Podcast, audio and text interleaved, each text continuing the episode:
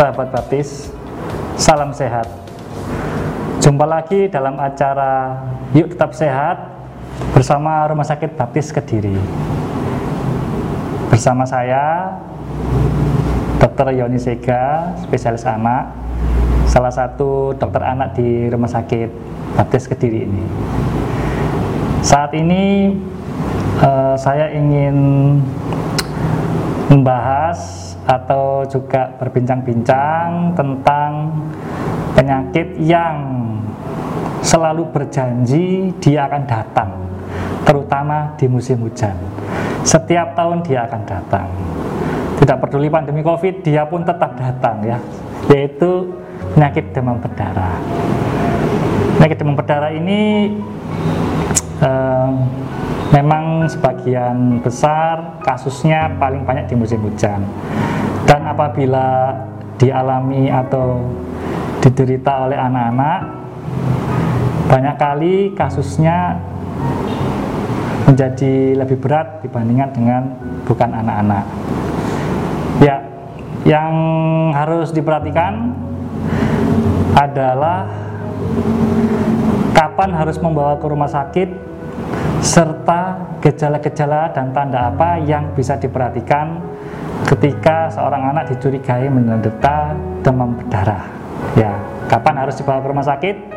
Antara lain pada anak yang menderita demam lebih dari tiga hari. Jadi kalau di musim hujan ini panas lebih dari tiga hari, segeralah bawa ke fasilitas kesehatan.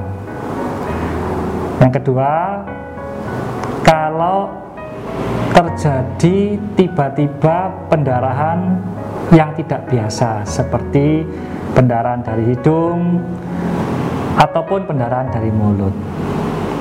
Atau bila demam disertai dengan bintik-bintik merah. Nah ini cara membedakan khasnya untuk demam berdarah itu seperti sudah pernah diberitakan di media-media itu cara paling gampang itu ditekan. Kalau nekannya pakai gini ya pakai jari ditekan gini dicembreng itu ya lah gitu. Kalau hilang itu mungkin bintiknya bintik-bintik yang uh, digigit nyamuk. Tetapi kalau dicembreng gini dia masih ada merah nah itu harus curiga. Kemudian nah sekarang ini satu hari demam, dua hari demam, tiga hari demam, empat hari demam. Sebelum membawa ke rumah sakit biasanya sih presalep dulu ya di luar. Nah kalau pada hari keempat demam ada penurunan trombosit ya kita harus waspada. Demam berdarah. Penurunan sel darah putih atau leukosit kita juga harus waspada. Tapi harus hati-hati penurunan trombosit tidak terjadi di hari pertama demam, tetapi hari ke tiga paling cepat sampai hari ke tujuh.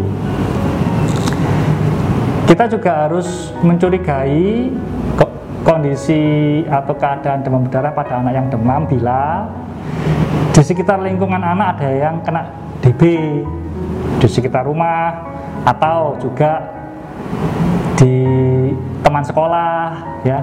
Karena juga nyamuknya itu menggigit. Bisa saja menggigit di rumah bisa saja menggigit di sekolah. Ya kita nggak tahu. Karena nyamuk demam berdarah menggigit paling sering jam 7 sampai jam 10 pagi. Lalu istirahat sebentar dilanjutkan jam 3 sampai jam 5 sore. Nah kalau yang pagi itu kan anak-anak biasa di sekolah ya kecuali sekolahnya masih online. Tapi kayaknya di Kediri ini sudah PTM semua.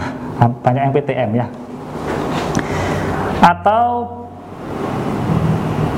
tiba-tiba demam yang tinggi itu turun disertai anak bertambah lemas bahkan juga kelihatan lentruk ya. Tidur terus mengantuk tiba-tiba tangannya menjadi anyep. Nah itu harus hati-hati. Harus segera dibawa ke fasilitas kesehatan atau demam di hari pertama sampai hari ketiga yang disertai dengan muntah-muntah, tidak mau makan, tidak mau minum, diare, mual, tidak ada makanan yang bisa masuk. Nah itu juga harus dibawa ke vaskes agar tidak terjadi dehidrasi.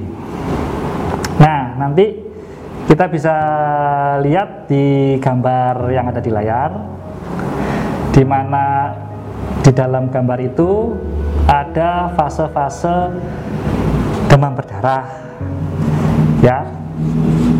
Ada fase demam fase kritis dan fase penyembuhan. Perlu untuk dicermati hari maupun jam anak pertama kali demam. Karena itu merupakan dasar dari perhitungan fase-fase ini. Kalau fase demam itu biasa terjadi dari hari ke-1 sampai hari ketiga. Ya ini bisa bervariasi ya tapi umumnya seperti itu. Ditandai dengan demam yang mendadak tinggi terus menerus disertai nyeri kepala kemudian badan itu terasa sakit semua ya. Tapi kalau anak kecil ya apalagi bayi ya badan sakit semua itu nggak bisa bilang ya. Dia paling nggak rewel gitu aja ya. Rewel gerak sana gerak sini ya. Kemudian nyeri sendi kemerahan pada kulit. Gejala lain tuh nafsu makan berkurang mual dan juga muntah. Muntah itu paling sering ditemukan pada fase demam. Kemudian setelah fase demam akan melewati juga jatuh ke fase kritis. Nah di fase kritis ini yang tiba-tiba demam itu turun. Turun tiba-tiba. Biasanya 40 40 40 40 sekarang itu langsung turun. Pada saat turun inilah yang disebut fase kritis. Jadi kita harus hati-hati. Kalau misalnya nadinya mulai lemah anaknya mulai ngantuk-ngantuk gitu ya suka ngelindur-ngelindur gitu ya. Terus kaki tangannya anyep sekali. Nah terus kemudian ada keluar nyeri perut. Ya itu bisa saja saat ini dia sedang berada di dalam fase kritis di mana cairan dari pembuluh darah itu merembes keluar sehingga pembuluh darahnya kekurangan cairan. Nah, pada saat itu harus ditambah cairan dari luar seperti cairan infus. Setelah dia berhasil melewati fase kritis, dia akan masuk ke fase penyembuhan. Di fase penyembuhan ini eh, anak akan nafsu makannya pulih, kemudian tampak ceria, terus kencingnya menjadi banyak. Sebelumnya pada waktu fase kritis kencingnya sedikit sekali. Ya, jadi kalau sudah masuk fase penyembuhan ini kita sangat senang sekali. Karena pada saat itulah uh, trombosit kalau diperiksa naik gitu ya. Ya sebetulnya saya lebih lebih takut hematokrit naik daripada trombosit turun ya. Karena hematokrit yang naik itu berarti merupakan tanda shock ya pada pada pemeriksaan lab. Nah, sekarang yang paling penting apa yang perlu dilakukan di rumah? Ya. Kalau sebelum dibawa berobat yang paling penting harus diberikan cairan. Cairan apa?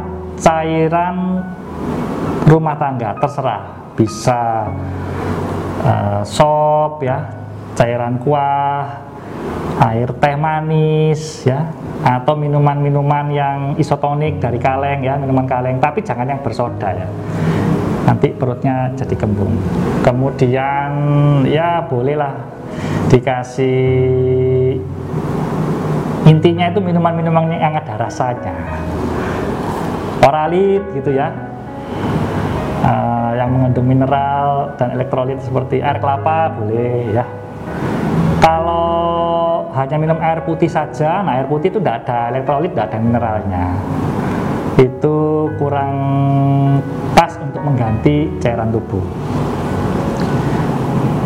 Saya sering dikasih pertanyaan itu bagaimana dengan jus-jus ya, jus-jus atau minuman-minuman yang bisa untuk meningkatkan trombosit ya? Ya sepanjang minumannya itu cita rasanya tidak terlalu tajam ya boleh-boleh aja.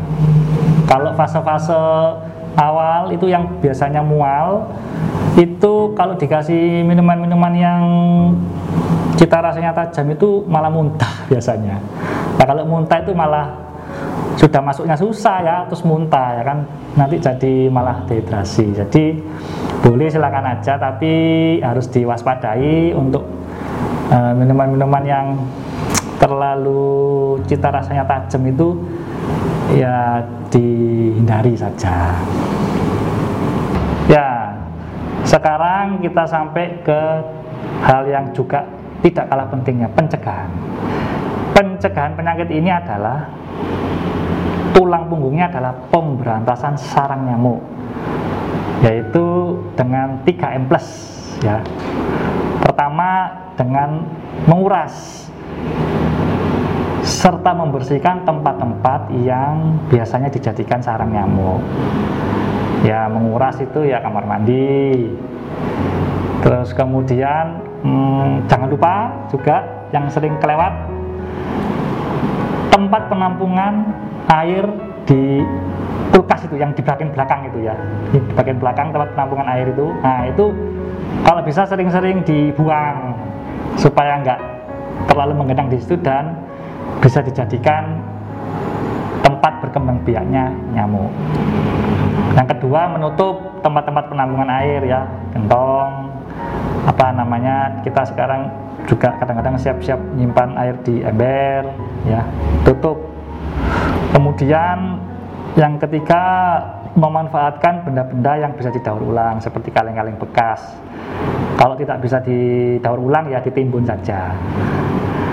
Nah, plusnya adalah ya kita mengurangi usaha-usaha supaya jangan sampai digigit nyamuk ya, terutama nyamuk dewasa.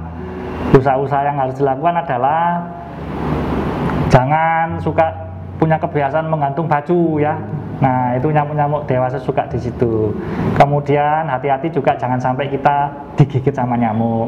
Boleh pakai repelen atau pakai minyak gitu ya minyak khusus boleh terus yang lainnya ya fogging ya fogging itu nanti boleh dilakukan secara mandiri boleh atau secara dari uh, misalnya puskesmas ya. Fogging itu juga nanti ada aturannya sendiri nanti dari uh, petugasnya yang tahu. Saya rasa mudah-mudahan kita semua terhindar dari penyakit ini baik tahun ini maupun tahun-tahun selanjutnya. ya ya demikian sahabat baptis saya tadi sudah menyampaikan eh, bincang-bincang uh, materi demam berdarah yang diakhiri dengan pencegahan 3M plus. Namun demikian, saya juga ingin e, menyampaikan, mengingatkan kepada kita semua bahwa saat ini kita masih dalam setting pandemi. Oleh karena itu, mari tetap kita kerjakan, jangan sampai kendor, memakai masker, mencuci tangan, menjaga jarak, mengurangi mobilitas, dan menghindari kerumunan. Semoga kita selalu sehat. Rumah Sakit Baptis Kediri, sahabat terpercaya menuju sehat.